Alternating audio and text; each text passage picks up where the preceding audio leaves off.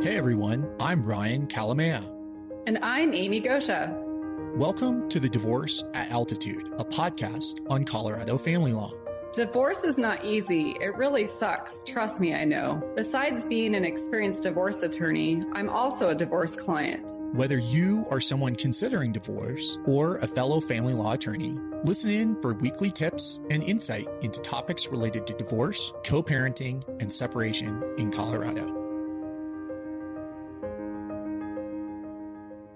Welcome back to another episode of Divorce at Altitude. This is Ryan Kalamaya. This week we are joined by Amy Goscha. Amy, how you doing? Good. How are you, Ryan? Great to be back. Yeah, it's been a while. We thought it would be good for listeners to hear about your recent Colorado lawyer article about dependency and neglect and the intersection with family law. For listeners that don't know, what is the Colorado lawyer? We've had a couple guests on recently who have written articles. So, what exactly is the Colorado lawyer? The Colorado Lawyer is a publication that gets sent out to all lawyers in Colorado. So they have various areas where attorneys will write articles. And essentially, my article was a featured article for the family law section. So I wrote it on the intersection between dependency and neglect and family law because, as we know, there's a lot of issues that as family lawyers and clients we you know have to deal with and the one that we're going to focus on today is what is dependency and neglect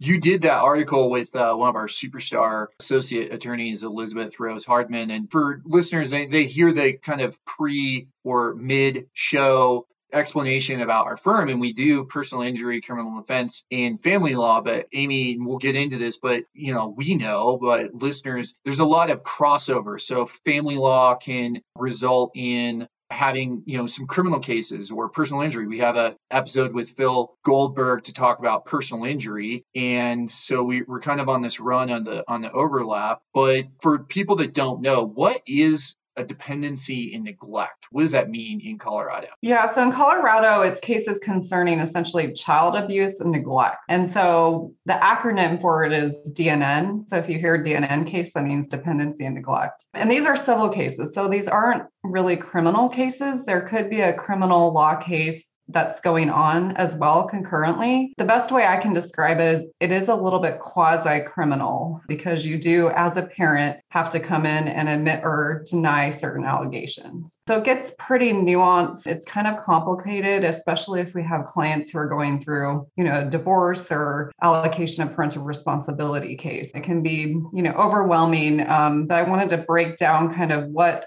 these issues are, you know, and who the players are and how to deal with some of those scenarios. So if we use our Eric and Melanie story, there could be what we're talking about is if there's some sort of incident with, for example, Eric, where he is driving with the kids and using drugs, then theoretically we could have there'd be a divorce, which, you know, listeners can are familiar with. But then you'd also have this DNN, but there could also be a criminal case for Eric. And so this episode in your article is focused on the, the DNN component because there could be three different branches or legal processes relating to that one particular incident, right? Right. And as a, the family lawyer, if this is happening during, you know, a case where we're, we're representing parties on an allocation of parental responsibility case or a divorce action, you know, the first thing they're going to do is call us. And so, you know, we wanted to give people kind of some information because it's super scary going through it. It's you know it's it's just really hard and confusing so i just thought it would be good for us to kind of break down you know what dnn means but also you know what the process looks like and also who the advocates are who are part of that process. Well other than my example of eric driving you know while being high or, or something else when is a child dependent or neglected. Can you give our listeners some explanation or, or uh, provide some context to what DNN actually means? Sure. So the statute really kind of breaks it down as to what scenarios where a court can find that a child is dependent and neglected. Um, the first one is if the child is abandoned by a parent. And I, I'm going to say parent because this can also be a guardian or a legal custodian of a child. Um, so all of these scenarios can apply to people in those I guess, capacities, or if a child is subject to mistreatment or abuse. The child can also lack parental control by actions or omissions of a parent. Like an example of that would be you know, you just have a child who, you know, is under driving age and is just out at midnight and is not getting supervised, you know, like that's kind of out of the control of the parent. The child's in an environment that's injurious to their well being. And also, for instance, if a parent is not providing, you know, the structure that a child needs by making sure that they get to school on time, making sure that they're getting their homework done, if they're just not providing kind of those basic necessities. So it's not just always, you know, physical abuse or mental abuse. It can be just not doing the things as a parent, you know, the minimum things that you should do as a parent you know for your child. The other things would be if we see truancy like a runaway child is homeless. The child was born by a parent who used alcohol or substance abuse issues you know and the child was born that way. And also if as a parent if you subject your child to you know habitual abuse that can be you know also i'm sure ryan we talk to our clients all the time about you know that parent might not be the problem or the abuser, but if that parent is not doing anything to essentially protect the child, that can also you know result in a DNN case. Yeah, back in the day uh, when I was a baby lawyer, I did some DNN work and it's appointed work I would be appointed by the state and the judges asked for uh, attorneys to volunteer because they just really had a dearth of attorneys that would act as representatives. And we'll talk about who the players are in a DNN action next. But I think it's helpful for listeners to understand the difference. I mean, when we say that they're not providing the structure or the you know an environment i think you know some people could listen to that and they say well you know eric he lets the kids play too many video games and that's just injurious to them. And it's really i think getting into where eric has such a bad drug problem for example that the kids don't even get fed. I mean those are the kinds of cases that you see. Or Eric might have a new girlfriend and the girlfriend you know, she hits the children or there's something with somebody else related to the parenting and that Eric just doesn't even let them or doesn't correct his girlfriend or do anything and that might be an example that is a little bit more salient because when people hear that they're like oh well you know Eric or Melanie you know they're thinking about their situation they might say well that's dependency and that, you know neglected. Yeah exactly. So this is you know extreme and it can we see a lot of times you know several of those factors like someone could have an alcohol or substance abuse problem and so you know they're not waking up on time to get their kids to school and in one month the kid is missing school 20 days or something like it's extreme so Good point. Indeed. So, what are who are the various people I referenced that I would be appointed as an attorney for a parent? There's, but there's a whole host of different players involved. So, can you tell our listeners what does a DNN case look like in terms of the different people that are involved? Yeah, so there's various roles that are involved regarding, you know, the parents, the court, and the children. And so for parents who are involved in a DNN matter, and again, the caveat is this could be guardians or legal custodians. The parents are called respondents um, in the action, and they each are entitled to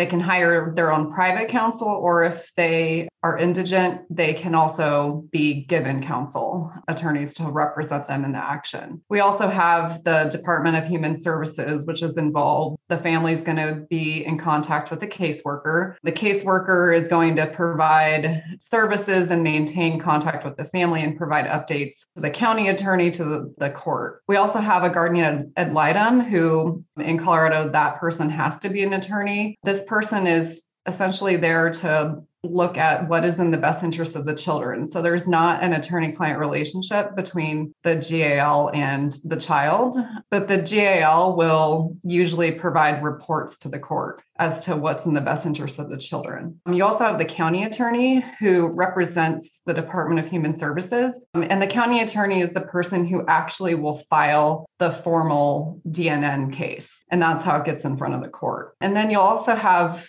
not every time, but a lot of times a CASA worker who doesn't necessarily have to be an attorney, but also who makes recommendations, you know, has contact with the children and provides reports to the court. So it can be kind of overwhelming because there's all these people. But, you know, my experience in DNN matters is that every time you're in front of the judge, the judge is looking for an update pretty much from every single one of those people. Yeah, and, and my experience was that you'd have a two different tables, as a lot of people know in a in a courtroom. You'd have two different tables, and then there'd be the county attorney, then the caseworker. Both of them independently would stand up and give updates. Then you'd have the GAL, and the GAL was the person that really both the county attorney, there could be kind of alliance between the county attorney, the caseworker, and the GAL. But then also the GAL might say, I'm an alliance with, and they won't, it's not like Game of Thrones where they kind of create these formal alliances, but they'll take various positions that say, listen, I think the county is overstating the situation, or they might have a differing opinion as to what happens. And then you have the parent, and there could be two parents where, you know, oftentimes there could be some abuse that is occurring by the father, and then the mother also because she didn't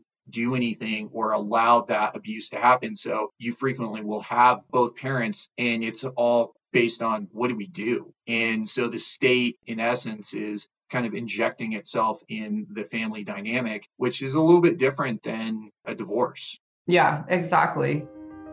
This episode is brought to you by our law firm, Kalamaya Goscha. Amy and I describe our law firm as an innovative and ambitious trial team that pushes the boundaries to discover new frontiers in family law, personal injuries, and criminal defense in Colorado. We currently have offices in Aspen, Glenwood Springs, Edwards, Denver, and Boulder. If you want to find out more, visit our website, kalamaya.law. Now, back to the show. I mean, and my experience also is that the judge is really looking to the GAL for information and guidance. You know, like everyone else has input, but the GAL, you know, has a lot of input. Yeah, indeed. And uh, for people also that we have an episode about the experts involved in a divorce or family law case when there's a custody dispute. And there are some similarities. So there's a child legal representative that can be appointed in a divorce or an APR action. That's similar to a GAL where that attorney can represent the legal interests of the the children but and then you also have kind of a caseworker that is in the household in a DNN case going and investigating talking with various people and that's somewhat similar to some of the work that a CFI or a PRE would do in, in evaluating but obviously there's there's different terminology. As the law we have a lot of acronyms so but just for people to kind of understand what that uh, environment what those terms mean when they're comparing it to a divorce. Exactly. So I think the next thing we wanted to kind of touch on, or at least I wanted to touch on, is just a few of the various procedures related to DNN cases. So, in order for like a DNN case to start, I think I mentioned that a county attorney actually has to file a petition, a formal petition for DNN. And then essentially if the children are removed, there has to be a preliminary hearing within 72 hours after the DNN petition is filed and the, and the children are removed. And so at that hearing, usually the parents who are both respondents will figure out if they're going to have attorneys and if they're going to admit or deny to the allegations in the petition. The next kind of step is there's usually an adjudicatory hearing, um, and that's usually done within 60 to 90 days after the filing of the petition for the DNN case. What's interesting is, you know, as a respondent parent, you can ask the court to, you can have it by, um, you can request a jury trial of six. You can also just request for it to be a bench trial, which means in front of a judge, or in some counties, you can request it to be done by like a family law or by a juvenile magistrate. You know, so there's various things that you can request. My experience is usually it's not done by a jury, but you do, you know, as a respondent parent, have the right to do that. And it's limited to six jurors. If at the preliminary hearing as a parent, you admit to the allegations in the DNN petition, then you don't go to an adjudicatory hearing. You go right to essentially a, a permanency plan where the court will issue its orders as to you know what needs to happen you know in the case you know services that should be done through dhs You know, if the child is placed outside of the care of parents, usually the permanency plan, parenting plan has to be done within a year. So there is that time frame. Um, and then the court will usually hold like periodic reviews to make sure that you know the children are doing well on the plan parents are doing well on the plan to make sure that there shouldn't be any tweaks that are needed or further you know therapy or services so that's kind of in a nutshell you know the process. So what scenarios amy do we see eric and melanie or a client someone going through a divorce or uh, come to us for a family law case and then a dnn case either has started or begins anew? Yeah so the situations as a family lawyer and i'm sure this you've had this ryan usually the context is the client is getting a call from the dhs worker to either have contact with the client or to make arrangements to have contact with the children. So in those cases, you know, the advice that I always give clients is make sure that you call me if a DHS worker, you know, calls you. And then usually I will call the DHS worker to figure out you know like what is the status of the investigation is it just an investigation is there an open case you know like is DHS thinking of referring it to the county attorney to file, you know, an actual DNN matter? You know, sometimes when the DHS worker contacts the parents, depending on or my client, depending on the situation, they might have already had contact with the children because when there's a referral that's been made to DHS, statutorily, the um, DHS caseworker has to make contact with the child or children within 72 hours of the referral. Um, and they have the ability to do that, you know, at school. They have the ability to make that contact at school. So I think just in general, the best advice is if you're the client, contact your family lawyer for your family or lawyer to figure out what makes sense sense. Usually with the children, you do want to cooperate with DHS to make the children, you know, available, but it just depends on what's going on. You know, if there's a pending criminal case, you know, and there's Fifth Amendment issues, you know, it, it just can get kind of complicated. So not always. And I know that clients hate hearing us say this, but it really does depend on the situation. That's why, you know, call us. Another scenario is that the DHS caseworker might request what's called a family meeting. So, one thing I didn't really touch on in the process is there's kind of this like formal process of DNN cases, and then there's this kind of informal process. So, the informal process is DHS really doesn't want to have to file a formal DNN action with the court. So, sometimes, you know, they'll set up this family meeting to have the parent come to figure out, you know, it's almost like a it's not a mediation, but I kind of look at it like a mediation. They look at is there a way to resolve the issues in this family? Are there you know services that DHS can extend to the parents or to the children that can really get this family you know back on track so if that happens and I've attended family meetings before and I like to a lot of caseworkers say that that's not typical but I want to know what's going on in that family meeting and I want to understand you know I want to have part of that resolution. So I think if a caseworker asks to set a family meeting, let your family law attorney know as well, because there might be certain circumstances where we want to attend those to make sure that, you know, we are setting our client and the children up for success. And then I would say the other issue where it comes up is, you know, if parents can't agree on parenting time or decision making, there might be you know, a PRE investigation going on or a CFI investigation going on. And so you want to make sure that you're getting the records from DHS, which can kind of be timely or it can take a while. And also, a lot of times it can be redacted, like completely redacted. So there are some circumstances where you have to ask the court for you know us as attorneys to review those documents in camera unredacted and i think also what the court or what the dhs what the Department of Human Services can do is they can issue a like a safety plan. And the safety plan on its own doesn't really have legal it's not really legally binding it's just a recommendation but you can take that safety plan as the family lawyer you know and if a motion to restrict parenting time is warranted you can use it as an exhibit to say DHS is involved. They're recommending that one parent not have contact, you know, so there is, you know, an interplay there. And then I think it just, you know, we see a simultaneous DNN case sometimes when a divorce action is happening. Um, and usually if there's an open DNN case, it's going to stop and halt everything in the domestic relations case until it's completely you know, like until the permanency plan has been set in place. And then that's going to be certified, meaning the orders and the DNN case are going to be part of the domestic relations case. Yeah, and how this could look or how it could a scenario that is could come up or I think that helps flesh out or explain what you're referring to, Amy, is Eric and Melanie get into an argument. One of the children calls the police show up they then determine that you know that there's not something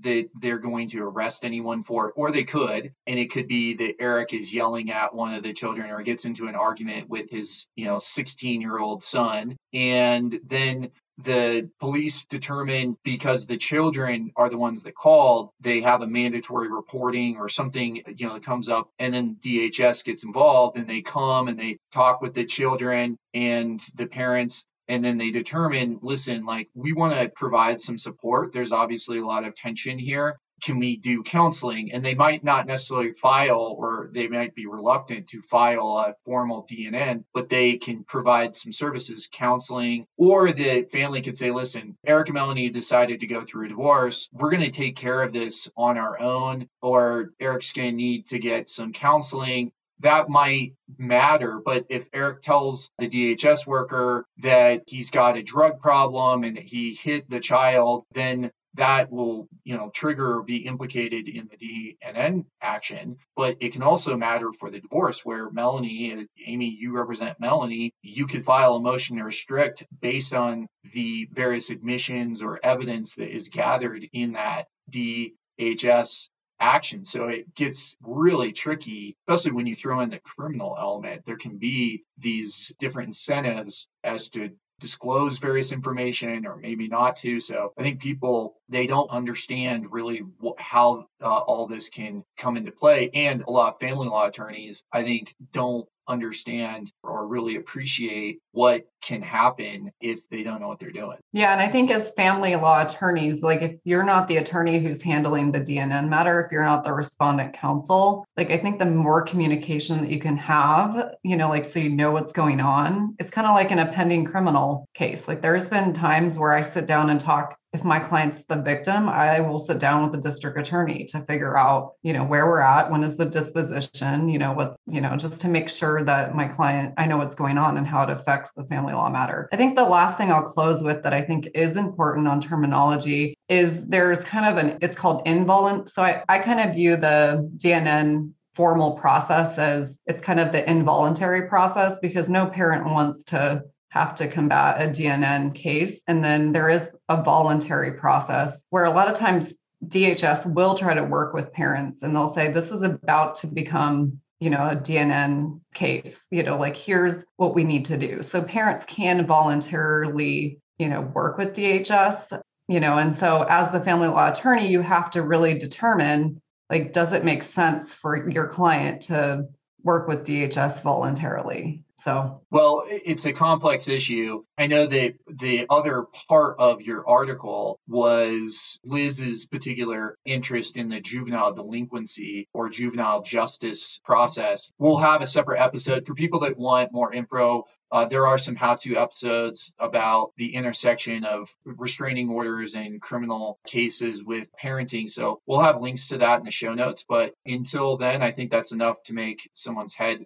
spin. And Amy, thanks again, and congrats on the Colorado Lawyer article. That's a big deal. I don't know if many listeners can truly appreciate the amount of work that I know Elizabeth and you put into it, but also just how difficult it is to have something published in the Colorado Lawyer. So kudos to you. Oh, thank you, Ryan. I appreciate it.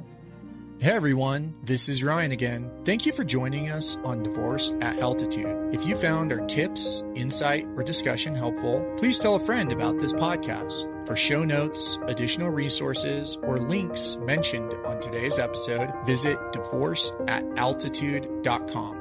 Follow us on Apple Podcasts, Spotify, or wherever you listen in. Many of our episodes are also posted on YouTube. You can also find Amy and me at kalamaya.law or 970-315-2365. That's K-A-L-A-M-A-Y-A dot law.